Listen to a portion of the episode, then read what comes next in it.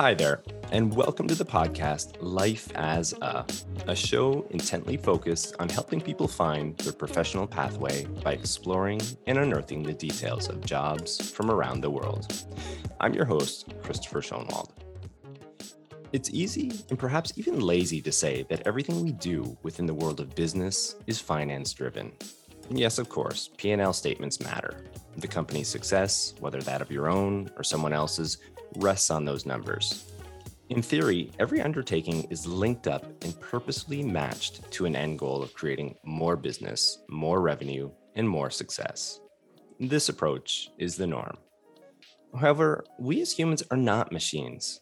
I would suspect that at times other nonprofit driven ideologies creep into our consciousness and drive us forward in ways that don't always make the most complete financial sense. Our reasons could be sentimental, passion based, or humanitarian slanted. Have I lost you yet? Would an example of this line of thinking help? Well, don't fret. I have the perfect guest lined up today, complete with a story which succinctly captures the essence of what I just described. Phil Smith is a realtor, restaurateur, and community developer located in sunny Crystal Beach, Ontario, Canada. Since first becoming a licensed realtor at the age of 18, Phil's been attacking that line of work with vigor and vision. So much so that he's been fortunate enough to become a leading realtor together with his business partner, Sarah Randall of Phil and Sarah Real Estate Team, who are consistently a top two or three pairing out of 1,500 realtors in the Niagara region. Phil's roots in the area run deep, having grown up in the picturesque small township of Fort Erie, Ontario, where a small lakeside village named Crystal Beach caught his attention and wonder many years ago. This lakeside community is perhaps best known for its past, with that being the famous Crystal Beach Amusement Park, which operated on the shores of Lake Erie for 100 years before closing in 1989. Once the symbol of the village of Crystal Beach, the park's closing took with it its hundreds of thousands of tourists from all across the province and south of the border, along with hundreds of jobs. Unfortunately, all of this ushered in significant community transformation, one would consider far from desirable. Most businesses in the village of Crystal Beach shuttered. Many homes and cottages, once full of families and market potential, became vacant and sadly decrepit. The vibrancy, along with the hustle and bustle, steadily vanished, Phil, however, despite witnessing all of this, never doubted that Crystal Beach was an amazing place to live. Resultantly, he's been devoting the better part of his personal and professional efforts towards revitalizing the beach.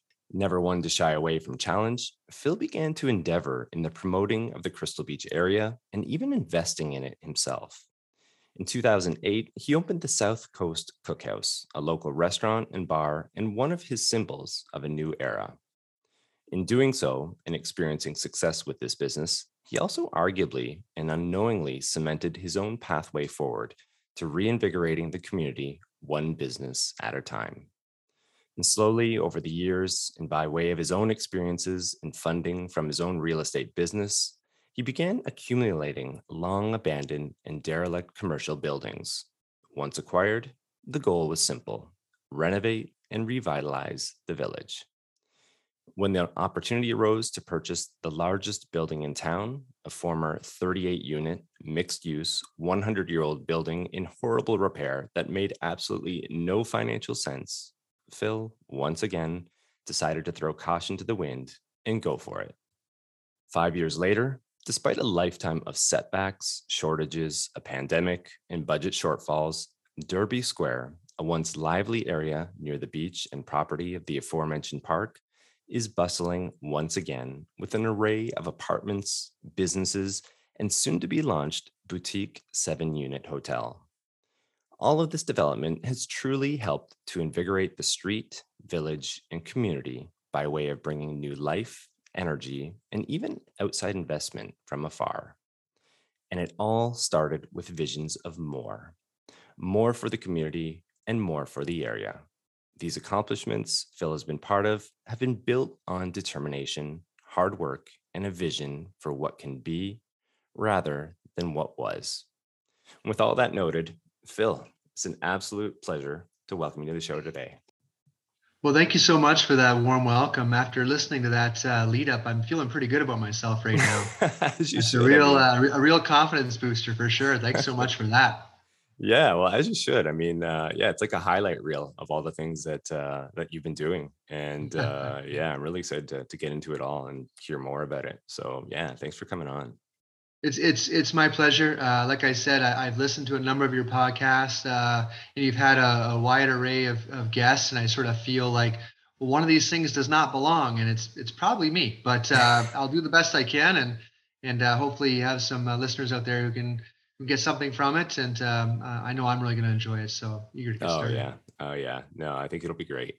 So why don't we get right into it, Phil? I've got the first segment, something called Coloring Wikipedia. And basically it's a segment where I just read off a definition of what the guest does. I like to do it for a couple of reasons. One, it brings everybody up to speed on what it is that you actually do.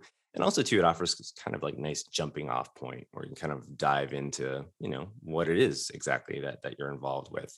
So let me read that off for you. And I, I actually went with the definition of community development, if that's all right. Sound good? I like that. Yeah, that's good. Like okay, that. let me read that off. And then within the context of what you do, I'll have some uh, questions for you. So here goes community development.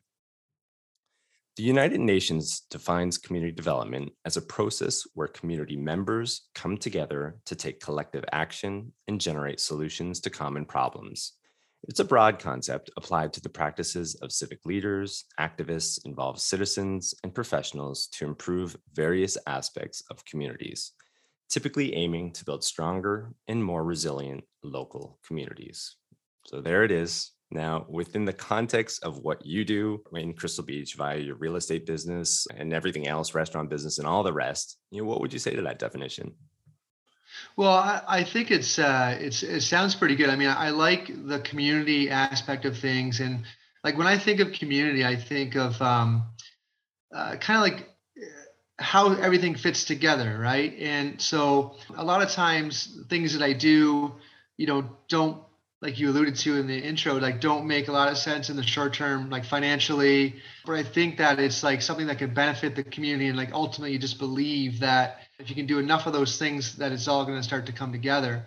But i mean it all it all is community. Like for me you know living in this community and growing up in this community it's uh, you you mentioned another word passion and it's kind of a passion uh, project for for me. But it all comes back to community. You gotta love the community you live in and um, and i do no well said i think that kind of brings it all together in a nice way there so I do have another question here within the segment. And in terms of, I guess, your workload, like what is a typical day, week, or month for you? I mean, you've got so many things going on between the the real estate business, you know, the, the community development side, you've got the bar, restaurant. Like, is there such a thing like a typical day, or is it just also scattered? Well, the only thing that's typical about each day is that there's a lot of work to be done. But like, I guess that's part of you know what makes it so enjoyable for me anyways uh, is that it doesn't doesn't seem like work because i'm doing things that i that i like to do but but for me like i'd rather have you know each day have 10 or 15 things that i got to get done that are all different and it, it just allows um, things to be interesting and different and there's no real you know every day is different. And and sometimes i wake up in the morning i feel like okay today i'm going to be doing this. And then within a couple hours you're doing something completely different. And that's sometimes that's good and sometimes that's bad. But i guess the only consistency you know throughout each day is that there's there is a lot of work to be done and a lot of things that that um, that pop up. And but honestly chris like i really enjoy that. I think that's probably you know one advantage that i have is all these things that i've that i've sort of got myself involved with are things that i at the end of the day don't really seem like work. Like like you know there's that saying like if you you do something uh, that you love you'll never work a day in your life right? So it's a lot of work it's a lot of time but it's also things i really feel passionate about. And so it's just you know it's just kind of uh, balancing and and uh, you know just kind of head down and try to get everything done you possibly can. Yeah, so. yeah, I hear you. I hear you. And I think there's there's a lot of you know value in that as well. I mean, it keeps everything fresh. You know, you're using different parts of your brain, you're analyzing things in different ways, and then you're involving yourself in different ways. And also not only that, like the types of people that you're interacting with are going to be different too. And yeah, I, I would think that it keeps everything fresh and uh, keeps you charged in ways and, and on your toes, certainly, obviously. Yeah. You know? It, so. it, can be invigorating. You know, you, you, you know, in, in, in all the different jobs and stuff, you run across people that, that, you know, can, can give you energy and, and, and give you insight. And, you know, there's good days and there's bad days, but at the end of the day, like, it's just, trying to keep making progress and and uh, do a good job all these things that I've uh, I'm involved with and you know to know that tomorrow's another day and you can wake yeah. up early and start over and do it again yeah that's right that's right and and again probably you wake up well what am i going to be doing today? It's going to be a little bit different than day before and uh, yeah i mean that, that must be quite rewarding. I guess uh, we alluded to this before we we started recording that like like waking up in the morning implies that you were sleeping but um, you know i think that one of my struggles has always been a, uh, you know it's difficult to sleep because your your mind's just racing about you know not only things that you wanted to get done that day but the things that you have to get done the next day and so it's uh, i guess sleeping can be something that is uh, a little bit of a struggle sometimes but uh, sometimes people say to me like oh like how do you find time in the day for all this stuff? And i find i said well ever since i gave up sleeping you know i was there's like four or five hours every night that i was just wasting sleeping but now that i've given up that habit i find i'm a that lot bad habit yeah. I was able to keep that habit yeah. Yeah but yeah. uh no i hear you i hear you yeah oftentimes even for myself too i mean that's something that i uh you know I, mm. I struggle with or I have since I've started this podcast to be honest and it's it's not driven by like stress or anxiety it's more of on the opposite end I'm like truly excited like I've got this great guest coming up and I want to ask this this this and then even beyond that I have this other person that I want to contact and I've got to follow up yeah. on this but it's all stuff that I'm really excited to do it's like passion driven but you, you know the byproduct wild, like, of it sometimes is it just amps me up too much that I'll wake up at three in the morning and I just can't get back to sleep you know and it's just yeah like, it's that you know so i hear there'll be days uh like like like for me as well like there'll be days when there's you know something big scheduled to happen you know all these different contractors are showing up and and all these trades are showing up and i tell i tell my fiance i'm like oh my god, I, I gotta get up early tomorrow morning at six. And she's like, oh, that sort of sucks. I'm like, no, I'm excited. Yeah. I'm excited to get up at six. Ready to go. It's almost like when you're doing what you love and you got different things on the go. Like every day is kind of like almost like a Christmas morning, almost like you're excited to get up and get at it. Like it's yeah. not even like, oh my word, the alarm clock went off. I gotta get up. Like I'm already awake. Like I'm I'm excited to get at it. Yeah. You know, more often than not. So I think I think there's one of the first gems of this conversation is just that. I mean, you know in order to succeed i think and, and do what you're doing or for, in any line of work you, you have to start there you have to have that from within that fire that drive and sometimes it's hard to get it initially perhaps for some people but if you can uncover it it, it can propel you forward in so many different ways and uh, i would say that probably you know just listening to you in these first few minutes is certainly one of the elements that's uh, been driving a lot of uh, your success i would say yeah that's the impression this, that i'm getting I have this saying and, and or this sort of theory, and I, I call it realtor's guilt because that's my my principal job or always has been. But I think it could be considered to be like small business owner guilt or any sort of salesman guilt. Is that you know, as you alluded to in the entry, like my partner and Sarah and I have had the good fortune of having some really good sales numbers and and having done it for a long time, and and uh, so we you know we're one of the top teams in, in our area. And you know, I can tell you that, hey, Chris, I sold, we sold, you know, 220 houses last year, and, and isn't that great? And really sort of pump our tires up and feel good about ourselves. But what I mean by that is like if I go to a, a party or I, I and I, I, meet somebody and I say, hey, I sold 220 houses, and they can be like, well, yeah, but you didn't sell mine.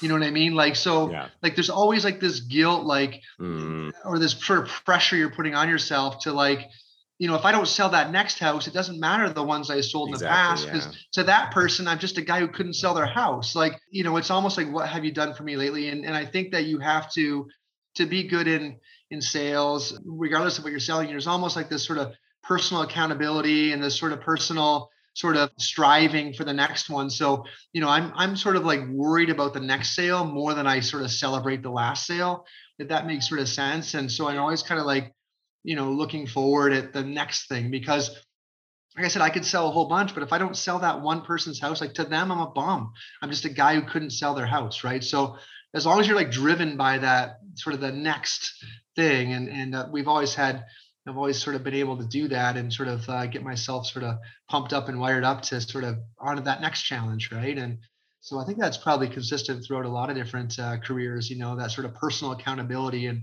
sort of not so much resting on your laurels, but like looking for like the next thing that you have to do.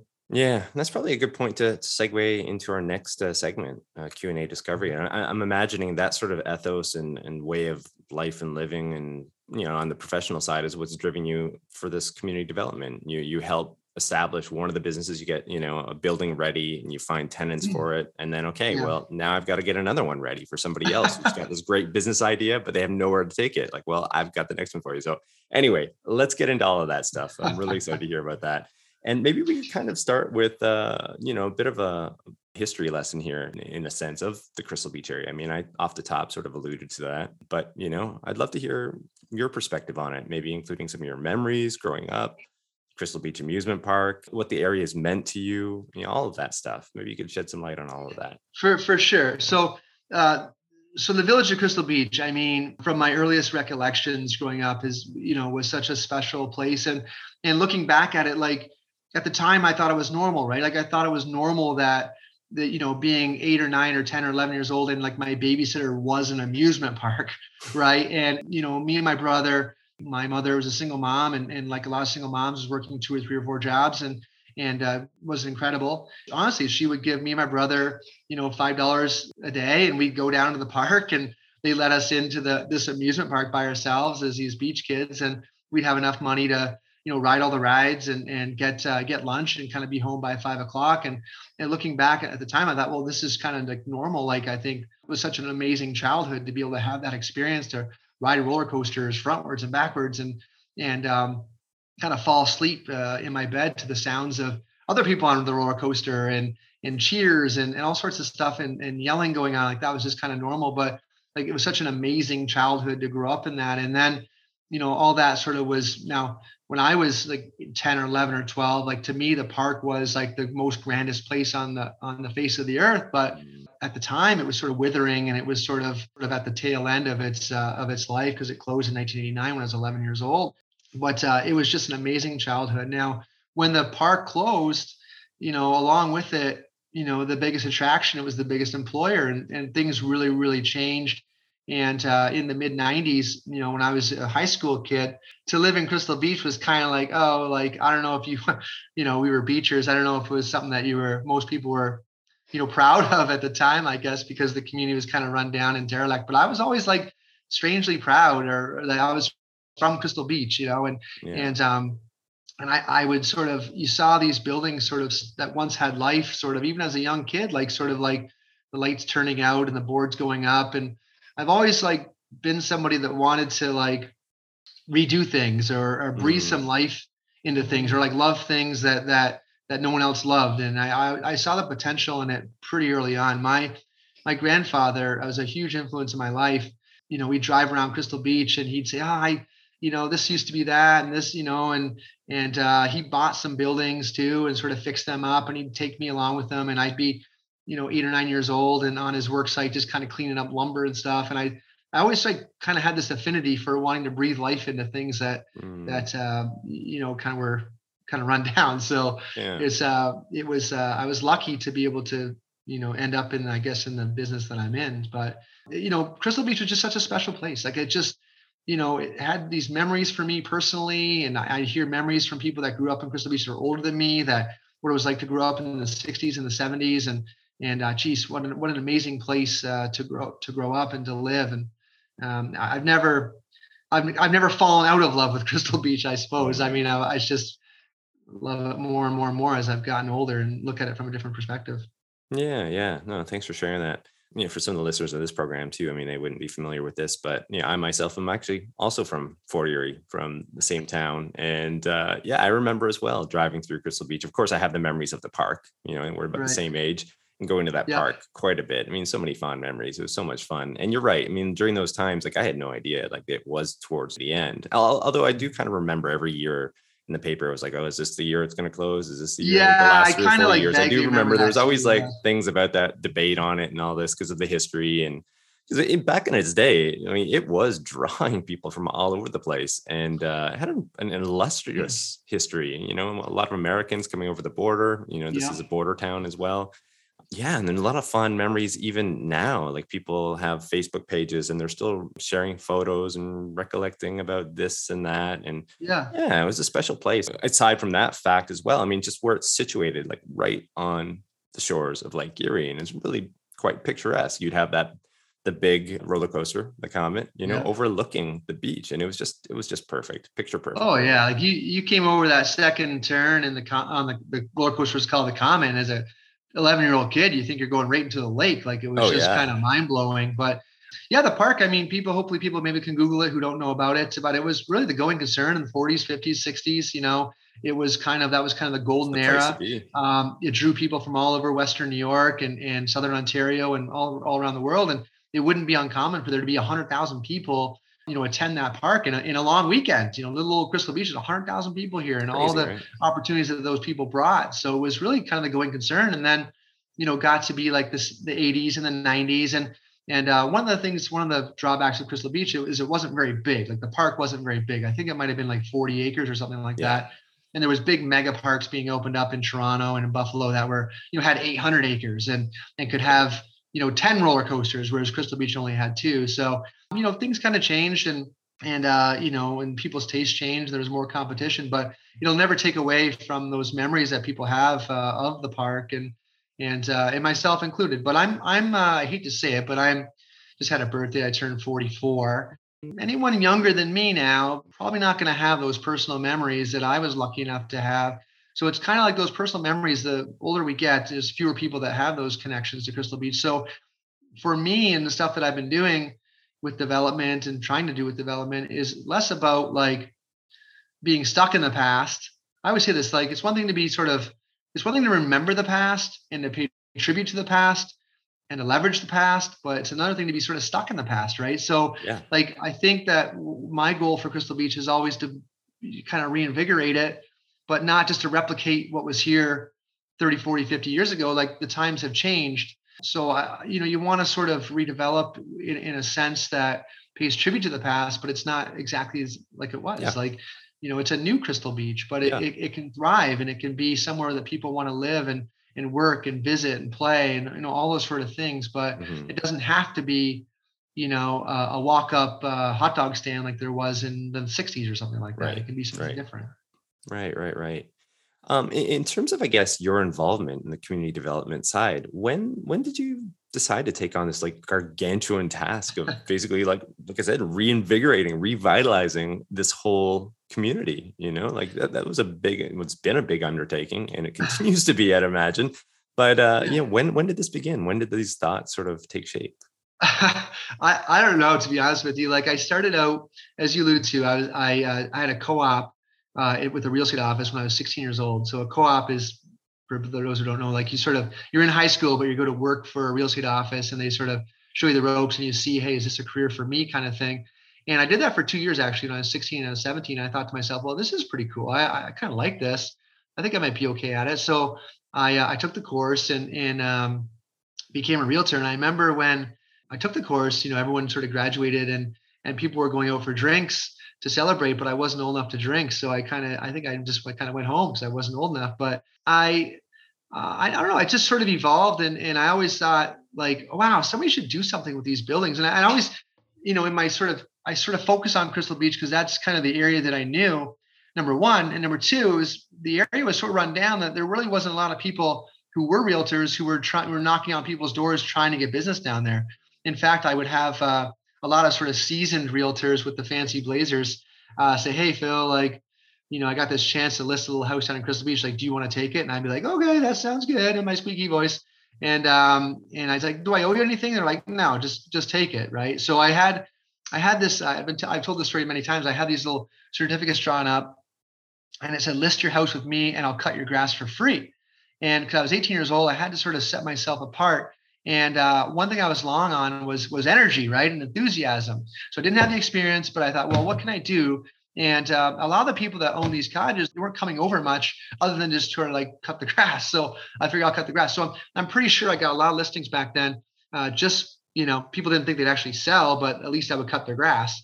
So uh, this is back when cottages were, you know, $25,000, $28,000 or whatever they were. And I would sell it and I get my commission check and I just have enough money left over to buy more gas to fill up my lawnmower.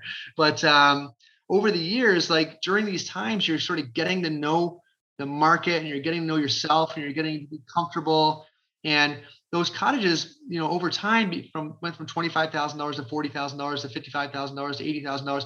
And, and I was there the whole time, you know, knocking on these doors and making these calls and, and kind of becoming, I guess, a name that was known in this area. So now that things are a lot better, you know, I've, I'm, sort of um, getting some benefit of those, you know, those sort of darker times when I was sort of slugging it out. So I guess from a business point of view, it seems like not everything is going to have like immediate results, right? So some of it's kind of a long play, and I was kind of in it for the long haul. And and uh, a lot of those seeds that I planted, you know, 20 years ago or 25 years ago, are just sort of blossoming now. So it's, um, but uh, yeah, I, as far as like the community development, like I just found myself saying, hey, this area has so much potential. I'd be showing a house and say, hey, that you know this is going to happen and and uh, this that's going to happen and things are getting better, and you finally sort of like say, well, wait a second, why don't I? You know, maybe I could take a stab at this. And and a lot of uh, the commercial buildings and things like it wasn't like anybody else wanted them. Like no, they were just sitting there kind of. So I'd I mean, I'd call the owner. They'd always be like, "Are you sure you want this thing?" Like, I'm, you know, like, okay, I think I could do it. I was just kind of like just naive enough and just energetic enough and just a dreamer enough that it maybe it can make sense of it, right? And you know, I, I alluded to driving around with my grandfather, and he would say to me, "Hey, hey, see that house over there? I could have bought that house in 1970 for twelve thousand dollars." And I would say, "Well, like, why didn't you?" And he'd say, "Well, I had your mother and your aunt and your grandmother. I, I, you know, I just wasn't the right time." And early on, I remember very vividly riding in the truck and saying, "Well, I never want to be somebody who like is driving around and saying, "Hey, see that over there? I could have done this." I, I wanted to be somebody who said, you know what, see that over there? I did it. And it worked or it didn't work, but I tried it and I went That's for right. it. And yeah. I always thought to myself, you know, having not been born like not with a silver spoon in my mouth, that the worst thing that was ever going to happen is that I would start back at the beginning. I'd st- I go, I have to go back to where I started, and I had just enough confidence in myself that I'd be able to do it again, you know, and I'd be able to sort of build it back up again if things went wrong. And so I always want to be somebody that says I was looking always looking for reasons to do something, mm. not looking for reasons to not do that something. You know what I mean? Like I just yep. wanted to be somebody who went for it, and I was able to go for it enough. And and you know some of the cards fell my way, and some of the breaks went my way, and and you alluded to some of it from hard work, and some of it from determination, and some of it from just blind faith, um, some of it luck. Uh, but things you know have sort of trended in the right direction so far. So fingers crossed that it'll keep going. Yeah, yeah. Oh, there's the second gem of this conversation, I would say. You know, you're throwing them all out there, Phil. I mean, this is great. All segues. Um, yeah, it, it, inspirational stuff, though. I think for any listener, I mean, that, that sort of ideology and way of looking at things applies to so many different, you know, people and, yeah. and, and, what people are doing and professional mm-hmm. careers and everything. I mean, like, it's that. It starts with a sort of an attitude, a vision, an idea, and uh, or an ethos, even. You know, uh, returning yeah. to that word. And it's so. not like it's not. I guess like some of it's just like confidence, you know, in yourself, you know, that ultimately if you want something enough and you're willing to work hard enough and, you know, sprinkle in some breaks and some good fortune that, that you can make it happen, you know, yeah. like you really can make it happen. And so it's like, it's, it's confidence in your abilities, not, not overconfidence or cockiness, but just like confidence that you're going to, you have the drive to get it done. And whether it's, yeah. you know, buying commercial buildings or whether whatever your business exactly. is, right? Like you've got to start out with that sort of confidence that, yeah, you know what? Heck, I'm going to go for it. And the worst thing that's going to happen is it's not going to work out. Yeah. But, well, uh, but yeah. I'll, I'll, I'll, learn from it. yeah, that's exactly it. You learn from it, right? You sort of like, again.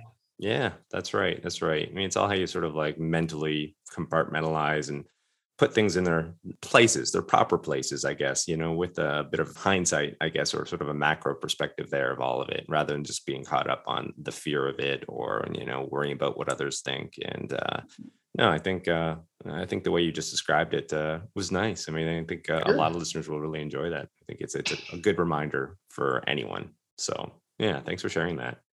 I've got another quick question here. In terms of this community development role, I'd imagine that you had to take on like a whole bunch of different sort of skills and abilities over the course of the years. You know, even for example, you know, some of the things that you were doing might have involved a little political will and action. You might have had to do a bit of schmoozing on some of those sides of things. Yeah. Like, but but what else? I mean, what else have you sort of added to your repertoire as far as like skills and abilities over the course of I don't know these last 10 well like there's different type of learners right out there like everyone sort of learns differently and some people um, you know go to university and, and and learn that way. I was more like just jump in and sort of try to figure it out.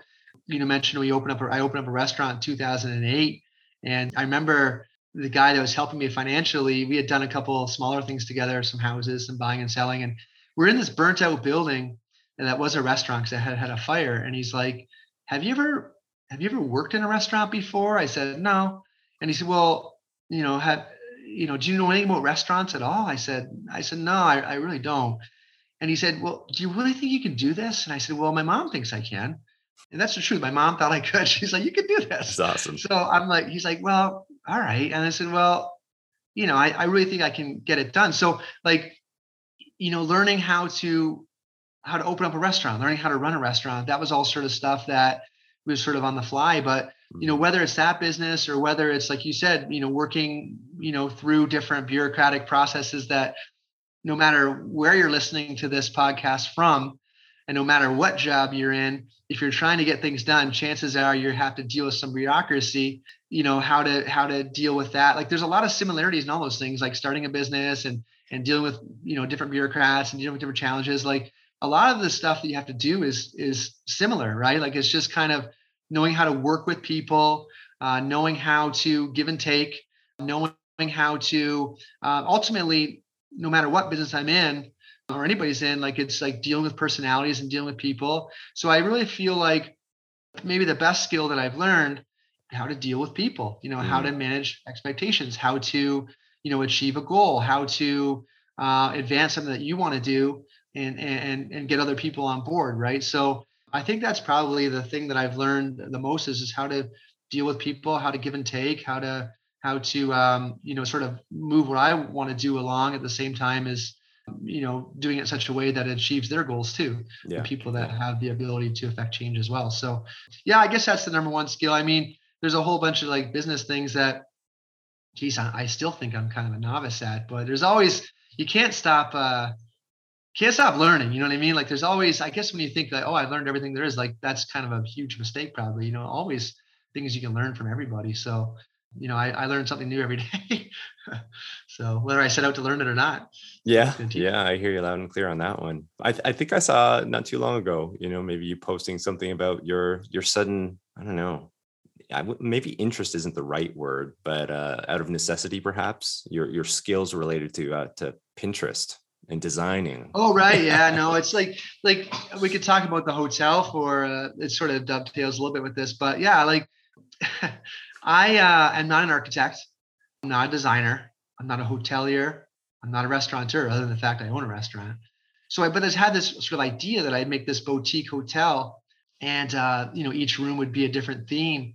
And I guess some people and maybe a quote unquote like real developer would would hire or a consultant or somebody to sort of help this vision sort of come to life but yeah. i don't have that luxury you know i gotta be kind of down in the trenches and and do it kind of grassroots so yeah i've uh, become quite adept at pinterest and etsy and ebay and facebook marketplace and and all these sort of um, you know sites uh, you know have this sort of wild vision of what could be in one of these hotel rooms and you sort of search it out and find it mm-hmm. out and sort of put it all together and it's uh it's funny, like, you know, the hotel is coming down to the home stretch now, or hopefully be open in a month or so. But we're like installing like doorknobs that I bought two years ago that I just sort of had this vision of this is what it's going to be. And, and now it's kind of like this wild, wild sort of realization that all these things that you've been sort of laying awake and dreaming about are actually kind of coming to reality a little bit. But yeah, if anybody needs any tips on Etsy or Pinterest, um, let me know. I maybe I can help out. There you go.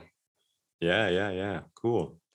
Well, another question here, and this is kind of connected to the community development, but then also to the real estate business. in the last little while, I mean, the, the whole Niagara region, right, extending right up in up towards Toronto, has been a bit of a, a boom for the housing market. And I'd be curious to know how that those market dynamics have really affected things in terms of Crystal Beach and its own development. Yeah, it, it's it's impacted things quite a bit. I mean, the village of Crystal Beach is, is a lakeside sort of community, kind of almost uh, you know 90 minutes away from Toronto, and Toronto is obviously one of the bigger cities in the world. So what's happening is you're getting a lot of people that are looking to give up that sort of hustle and bustle of the big city and sort of move their way down to sort of a slower pace, right? And and the nice thing about Crystal Beach is it's very bikeable, very social, very walkable. It's uh, a lot of people want to end up in a community like this, and obviously it's right by the you know sandy shores. Like the honestly, like the the beach. You know this. You've had your yeah. your toes in the in that sand. You know, south facing sandy beach, sandy bottom. It's a beautiful place to live. Mm-hmm. So we're getting a lot of people that are you know young active mm-hmm. retirees coming this way from the GTA. You know, as prices rise in Toronto, there's people that are you know selling and cashing out and kind of coming down this way. Now the thing is with Crystal Beach is it can only grow so much. It's kind of hemmed in a little bit. So supply and demand. I learned in high school about supply and demand from my entrepreneurship class.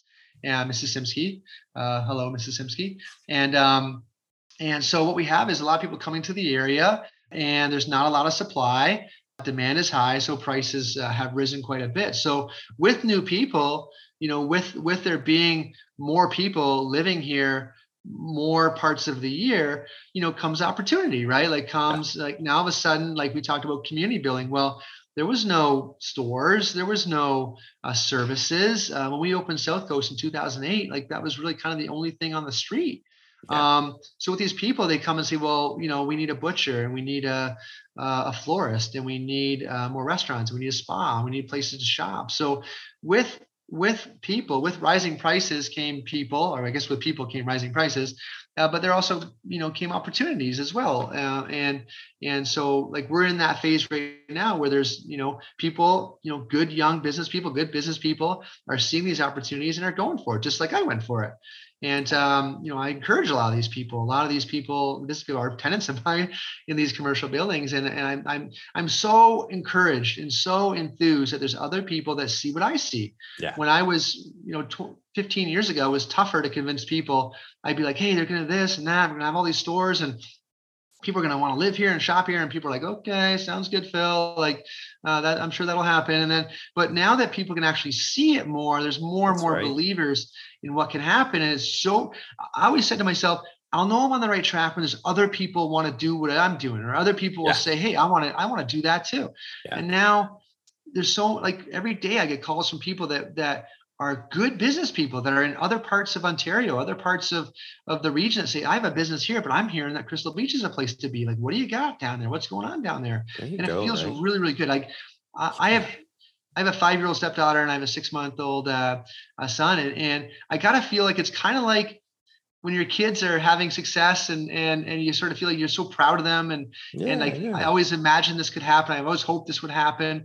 And it's kind of like that. Like Crystal Beach is, you know, kind of like my little baby. And it's kind of like learning how to walk and learning how to run. And it feels really, really good to sort of see it take shape. So I know we talked about earlier about getting off in tangents, so I think I might have gotten off on a tangent. There. No, so that's a great tangent. Every once in a while, you have to recalibrate me back to the center, um, and I'll get I'll get refocused. No, no, no. These are all great tangents to be going down. I mean, it's so fun. It's almost kind of like when you're just describing that last thing. It's like a snowball. It just starts at the top of the hill and it's just gaining momentum. Yeah. It's growing, and you're getting these more businesses coming on board, and then potential businesses that are looking at the area and like, well, this is here, this is here. Yeah. Well, I could fit in now too. And then it just starts to build. And it seems to be, like you said, I mean, that metaphor that you used as a child, sort of, you know, growing, learning to walk. I mean, it's it's well on its way, and it's you know it's catching people's attention. And uh, quite frankly, it was one of the biggest reasons too. Like I really wanted to explore all this because I've been watching it from afar. I've been away from Fort Erie for geez, almost 20 years now.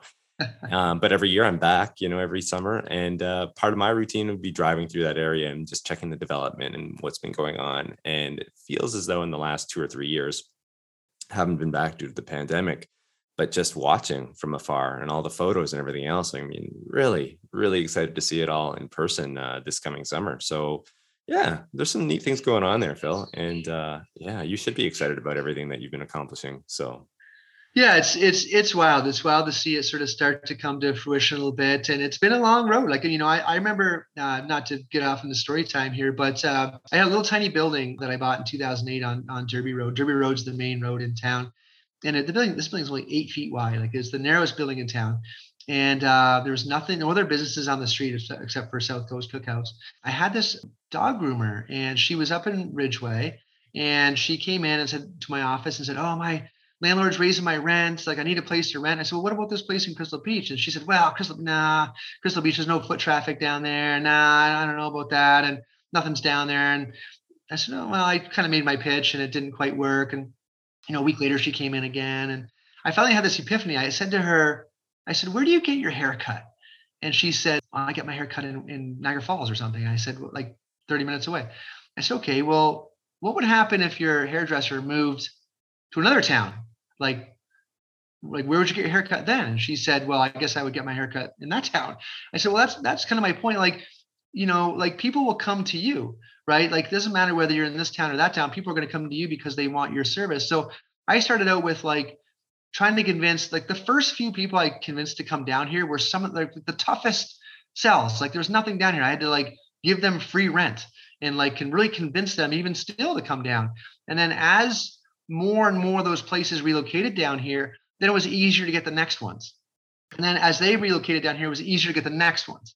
And that's kind of where we are right now, where it's just like, you know, the next ones and the next ones is a bit easier. It's a bit easier because they can see, you know, with their own two eyes, you know, what is happening and what can happen, and they want to be a part of it. And as you alluded to, it feels really, really good to having seen that sort of cycle uh, not that it's complete by any means, but it is trending in the right direction. It seems like. Yeah, most definitely, and it must be quite meaningful in that sense. And also too, like just the the community, how it's taking shape. It must be interesting in that way too. And you'd have people, some of the holdovers, maybe who who never left. Perhaps I don't know. Them yeah. I don't know the numbers there, but I'm sure there's some and then also you'd have some of the people that got in maybe a bit early. And then also too like the people who now are coming in where it is costing them a bit more money to move down to the area. As you mentioned means supply and demand being an issue. Right. But also with some of that sort of group coming in probably they're the ones who have some disposable income. They're the ones that want to do a lot of the shopping and and can spend eh, which ultimately then fuels a lot of these businesses which then yeah. hopefully allows for more businesses to see those opportunities as well. And it just starts to take off in that yeah it's all it's all kind of like like step by step. I call it community yeah. like it's organic community building yeah. right? Like in some communities it's like like there's not much going on. Then all of a sudden like a a, car plant opens up and then all of a sudden there's 200 jobs and then a, a town sort of springs up around the factory. But we don't have that. So it's kind of like a little bit of commercial activity uh, sort of like allows for a little bit of residential activity, which allows for a bit more of commercial activity, which allows for somebody to come in and say, "Yeah, I'm going to build 20 houses," which leads to a little bit bigger commercial. So it's that's kind of where we are right now. Is like it's kind of growing like in small increments, and it sort of like takes on a life of its own. It's not forced. It's just kind of growing organically because people can see, right?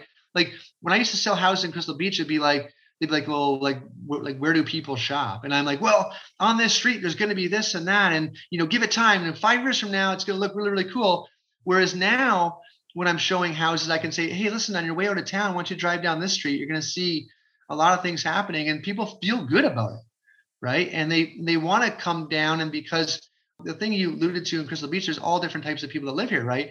There's your longtime residents, there's your new residents, there's your American owners, there's your Canadian owners, there's there's young people, there's older people. It's diverse, um, which is great. It's diverse. But the one thing, there's a common thread for almost everybody that lives in Crystal Beach, and that is they enjoy the social atmosphere, they enjoy the relaxed atmosphere that comes along with living in a you know your sort of classic lakeside community right? Like so that's the that's the thread i think that ties everybody together is that they're all in search of something. They're all in search of this sort of lifestyle. Mm-hmm. and living in crystal beach is very very much a lifestyle. And being able to walk and ride your bike and and to all these sort of places and have a beer and do some shopping and not all be around the automobile the car i think it's really really like i'm just trying to build something that people want, right? And yeah. that they're after that. They want that lifestyle. So that's the common thread. People want to, you know, people want to, they get to a certain point in life and they want to enjoy themselves, right? They yeah, want to have a no beer on the back deck and, and go for a bike ride and have the grandkids down and go to the beach and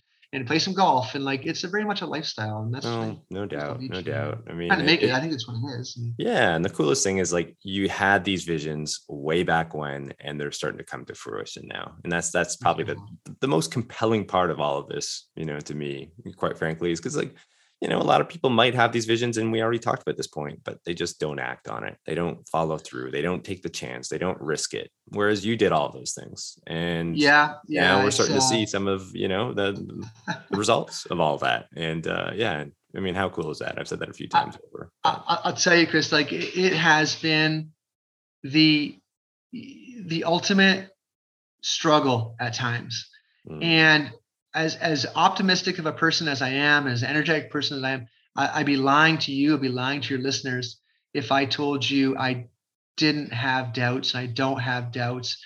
Not not that it could happen, but my ability to make it happen, or my ability to contribute making it happen. You know, you mentioned like budget shortfalls and and a global pandemic and you know just sort of having many many many many times when i thought you know phil i'm out of my depth here i, I don't know I, I, I don't know how I'm gonna I don't know the path forward. Yeah. You know, I don't know how I'm gonna get this done. And I'll tell you, I how many sleepless nights I had just tossing and turning. Like, how am I going to make this happen? And basically, like willing it uh, to get to this point. But there's always there's always doubts. Like, am I doing the right thing? Am I doing it correctly? You know, could I be doing it better? Are there better ways to be more efficient and things like? I just not having that formal training, like I, I nothing to sort of fall back on, uh, other than just like my own sort of belief that I don't know I can figure this out. I can sort of push it forward, and uh, I don't know, like I don't know that I've had success.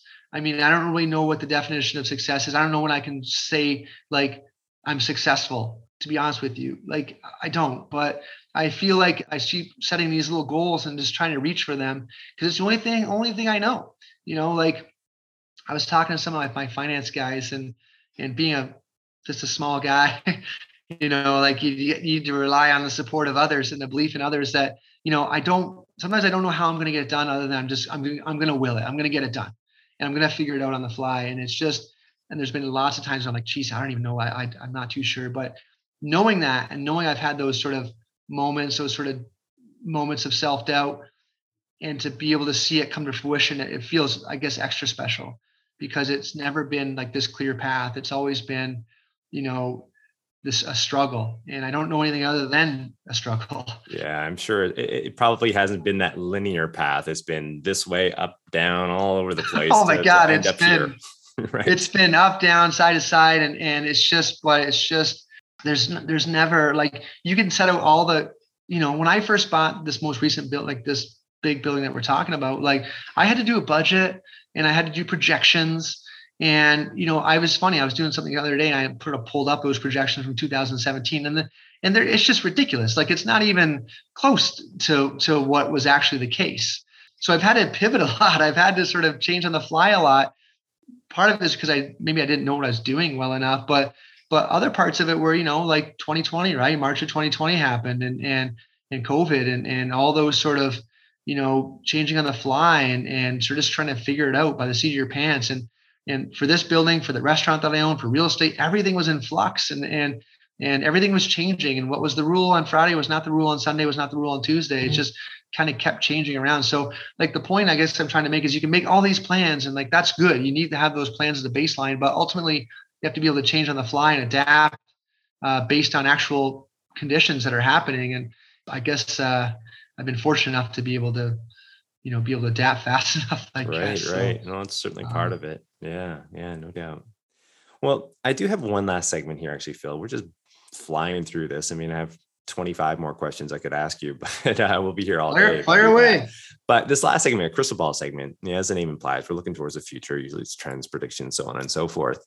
But I'd be curious to know, and we spoke about this a lot already, visions, you know, and and I think a lot of them were uh, centered on the past of you having this particular vision and then executing on it basically. You know you have a hotel there you have the restaurants you have all these shops and businesses but maybe we could uh you know fast forward a little bit here. What, what, what do you see in the next five to ten years? I mean, I don't know how much you want to share, but uh, some of those dreams. no, I, mean, I mean, like what, what what would be the next sort of like phase of development for Crystal Beach in that sense? Well, well, you know, I think that as far as Crystal Beach has come, I I, I think that we're still scratching the surface of the potential here. Too. So there, so there's there's lots, there's many many more acts to this play. I think I'm so encouraged that you know to be approached by other you know um, very reputable, very um, knowledgeable uh, people that want to get involved. Like that feels really, really good. So I think there's lots of things that can happen.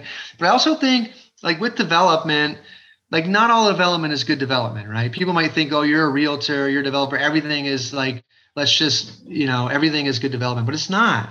Like, you know, whenever I whenever I think of you know somewhere romantic you know whether it be like a niagara on the lake in our area or like Charleston or these different sort of communities, uh, you know, that you think of like you would like to visit.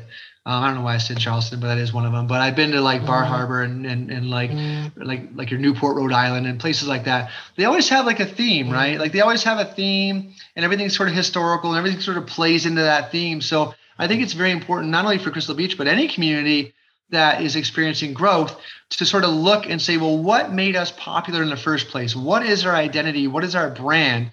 And how are we going to accentuate that as opposed to, you know, totally, you know, go in a different direction just for the sake of development, right? Yeah. And I think of like some little towns, uh, you know, I, I don't want to say the name of the town, but there's some towns around here where like people come down and say, wow, this is a really cool little town. I love all these trees. Like this is really cool. And then but in order to get them to move here or make space for them, you got to cut down all those trees, right? Mm. Or even in Crystal Beach, I think of, um, you know, oh, I really like this area. There's lots of colorful cottages and it's very quaint and very eclectic and very cool. And then a developer comes in and just builds their sort of like side of the highway beige and brick, you know, townhomes that are no different than anywhere else.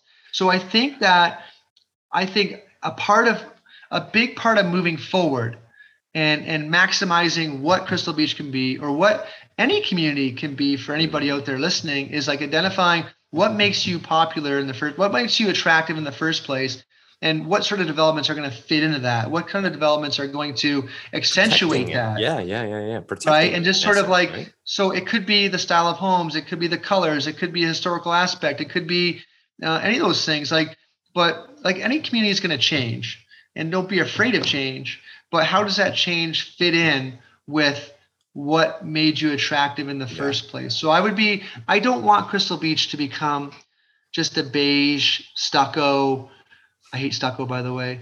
Brick, side of the highway, just generic town, right? It's got what's going to make it and yeah, yeah, right. It's going to be it's going to be wow like something about this area is different for people that want to live here for people that visit here. Like wow it's cool it's colorful it's different. You don't see this everywhere else. Like it's just sort of like a lot of developers just want to come in and I've, I've had lots of meetings with developers they'll say like i'm like well like what's your plan? They're like well i'm going to build these you know townhomes that are i'm like it's not going to work here. That's like not why people want to move here. They want to move here to escape those ah, things not exactly. not in seeking not in search of those things. So if I can advance or, or Crystal Beach can be advanced to the point where this idea, this this look and this brand can be brand, you know taken to a certain yeah. point, then developers or people will say, hey, listen, I want to build on this. I don't want to I don't want to do anything that's going to be swimming upstream from this. It. I want to build on. I want to add to it. And I think that's where we've had some success in the last few years. Is you're getting a lot of people, whether they're business owners or, or people like me, pulling in the same direction and, and as soon as you can sort of get people pulling in the same direction, man, oh man, like that's where the momentum uh, starts to take momentum, over. and then you attract fresh ideas and you attract energy, and just like the like you said, the ball starts rolling downhill in the, in, in the right direction, and that's when you start to see this change happen before your eyes. But I think for anybody, like identify what makes your area special and how can you accentuate that, and then how can you get the word out, you know, and and if you can make your community uh, different and unique like there's value in that. There's value in that you know and i think that um, that's what i'm trying to do here and and other people are uh, as well. So it's it's i guess that would be my crystal ball. I, I see crystal beach continuing to evolve uh, continuing to uh, have unique identity and a unique brand. Um, but at the same time you know taking um, uh, some more areas that could use some improvement and, and getting more people to sort of live here on a year-round basis and different types of housing. But ultimately, I want to have a community that is unique unto itself, that is colorful, that is friendly, that is social. I want to have a community where the type of community where you can park your car and uh, on a Friday after. I, I'll, this is a two part. Number one, park your car on a Friday and not move it again until Monday because you're nice. able to walk around and bike around and, yeah, everything yeah. you need is within a bike walk. And then the second part would be like just forgetting that Friday and that Monday where you can just kind of like it's always like that. There are opportunities to work. There's opportunities to to dine and to shop, you know, all within you know a, a walk or a bike ride from from your front door. And I think that that's you know that's the way communities used to be back in the day. And I think that's um, we can circle back to that. I think there's a lot of benefits to having a community like that, and that's kind of what my without right. uh, that's my crystal ball. That's kind of where I see things going. Yeah, yeah. I mean, uh, it I sounds I also see, also Sorry? idyllic. You know, it sounds also idyllic, and and just yeah. I mean, there, there's no reason why communities can't be shaped that way anymore. I think, like right. you said, I people are longing for this. They want this. Like, who wants to live in these townhouses They're all the same color? They're all the same. Yeah. Like, just like there's no personality. There's no feeling behind any of that stuff. And and people recognize a, that, you know. And just a side of the highway, generic town. I've had developers say to me, "Well, well, will, will they sell?" I'm like, "Yeah, because it's the only thing that's being offered." That's right. You know, I think most people would say, "Well, I'd rather not have that," but but yeah. that's all there was, right? But um, yeah, you know what? It's not going to be.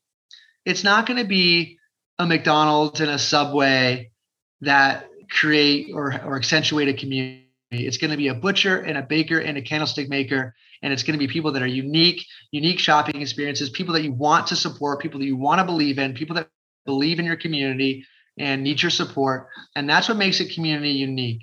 And when I think of all the towns I visited over the last couple of years with this pandemic, we haven't been able to travel too much, but we're able to travel within Ontario you know, like different little places, at Huntsville and Fergus and Fenelon Falls and all these sort of like little towns. I don't think of like the franchises on the outskirts of town in the shopping plazas and stuff. I think of a little downtown where there's like these little eclectic little shops. Like that's what I think of when I think of a town. And that's what I want people to think of when they think of Crystal Beach. It's not like, oh, you can get a five dollar foot long, but you can go to, you know, this uh the, you know, Comet Subs, which just opened up and there and you're gonna get to know the owner and they're gonna get to know you and it's going to be a couple bucks more, but it's going to be so good and fresh and the whole bit. Like that's what it, that's what's going to move the needle, not just a one-off sort of cannibal type franchise that's going to come to town. So that's my crystal ball. Is I think there's lots of room for growth. Uh, there's lots of positivity. There's lots of energy. We're heading in the right direction. I'm excited to see what the future holds. I'm excited that maybe I can play a small role in it, but I'm also excited that other people will come along and, and who have maybe greater abilities than me and can sort of move the needle a bit further and a bit faster uh, than I've been able to is just kind of a one man band, uh, just sort of fumbling around in the dark, trying to trying to figure it out because I have this sort of vision and this sort of belief. Well, on that note, Phil, I mean, yeah, it, it's also exciting and uh, no doubt i mean i think you're you're well on your way to achieving all of this and so much more so much more. That's what that's truly what is so exciting about all of this is uh, I, I think people see the vision now. Obviously they do.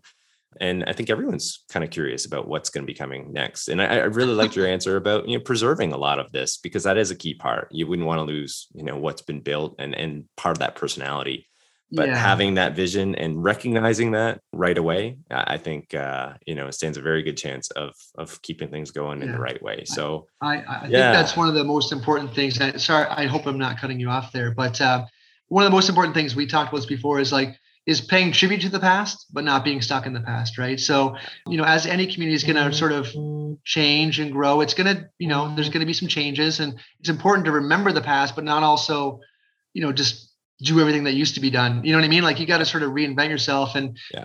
and uh, pay tribute to the past, but not be stuck in the past. And I think that's a, a very important thing that I try not to be stuck in the past. Yeah. Um, yeah. Well, again, I really appreciate all the time that you've taken today to, to share your story with listeners. And I think people from the area are really going to like it. And I think people from afar as well are going to enjoy this story. You know, they might uh, strike a chord with you know their own townships or people or places that they grew up in and hopefully as well you know it might entice them to come down and check out crystal beach at some point. Well we can definitely help them with that right? With the new hotel hotel philco that's uh, going to be opening up a seven unit i hate to plug here but i mean I, yeah, yeah, go for. Not, you can just edit this right out in post. Nah, no, but no. Um, yeah i hope to open up the hotel in a month or so. It's going to be a really cool uh, spot. It's kind of a boutique virtual type hotel that's all automated and uh, there's seven different themes and I think it's going to uh, be able to have uh, introduce Crystal Beach to a whole new set of people, right? People that um, you know would be wanting to vacation here for a day or two, which in the past we haven't been able to accommodate those folks, but who can then, you know, hopefully people that come for a day will in the future stay for a week, and people that stay for a week will stay for a month, and people that stay for a month will stay for a year, and so on and so forth. And the more people we can introduce to all the great things that are in our in our area, in our in our village, in our town, in our region, I think it will just lead to a lot of uh, great things. Some of which, uh, you know, I'm excited to for the unknown. I suppose. Yeah, no doubt. Where where can uh, listeners find out more about you and your businesses, Phil? Well, uh, for real estate, we have philandsarah.ca. That's where uh, that's our home base for the for the real estate uh, with my partner and our team. But there's a Hotel Philco Instagram. There's a Hotel Philco Facebook. There's a South Coast Cookhouse Instagram and Facebook. So on, we you know try to have a pretty good presence uh, online. That's how a lot of marketing gets done uh, nowadays, and uh, obviously is pretty cost effective as well. But if you want to follow along with the development of uh, the hotel, that's where it is. Very very grassroots, and watch me fumble my way through opening a hotel. Uh, real quickly, I, I I, saw a um, a movie. I was on my way somewhere before the pandemic, and I think it was called The Most Amazing Marigold Hotel or the most. Oh most yeah, amazing. yeah, rings a bell. that- Yeah. that? Yeah. So it's about a guy who inherited a hotel and um, he wants to turn it into like this resort or reopen the hotel. And everything that he does just goes wrong and it doesn't quite work out and nothing kind of works out. And he kept saying this sort of same phrase that he had. And he basically said, everything will work out in the end. And if it hasn't worked out yet, it's not the end. And um, geez, that really resonated with me. In fact, I don't know if you can see it, but I have it tattooed on my arm here. Oh wow, yeah, I'd say And, that uh, resonated. And it, and it's it's just a reminder that you know I really believe everything will work if you believe in it enough and you're willing to work for it. Everything will work out in the end. And if there's moments when it hasn't worked out yet, well, maybe it's not the end. You know, maybe it's just part of part of the journey. You'll be able to look back and say, "Wow, that was a tough time," but but it really forced me to sort of pull up my socks and roll up my sleeves and get down to business. So if it hasn't worked out yet, it doesn't mean it's not going to work out. So that because it was a hotel and that's what I was doing at the time, I thought, well, this is like speaking to me. So um, I always remember that saying. I just wanted to sort of share that that Yeah. maybe people remember that if they're going through some times and things aren't going quite according to plan. Well, that's okay because nothing ever goes according to plan. But how do you adapt and how do you overcome? And uh, how are you going to uh, maintain that goal of yours and, and and get to the finish line? And and I hope there's a finish line in sight for me. I don't know when it'll ever be, but uh, I'll just keep searching for it, running towards it, and hopefully one day I'll I'll get there. All right. Well, I think on that note, maybe we can uh, close this out. But I must say again, Phil, it's been a pleasure, and I've really enjoyed listening to all of this, and I'm sure listeners are going to enjoy it as well. So thanks so much for taking some time and joining the show. It is absolutely my pleasure. Thank you so much for asking me to be on it. And uh, I hope I, I did you proud. I hope I carried myself well enough. And I hope your listeners uh, uh, enjoy uh, enjoy the podcast. Yeah, I'm sure they will.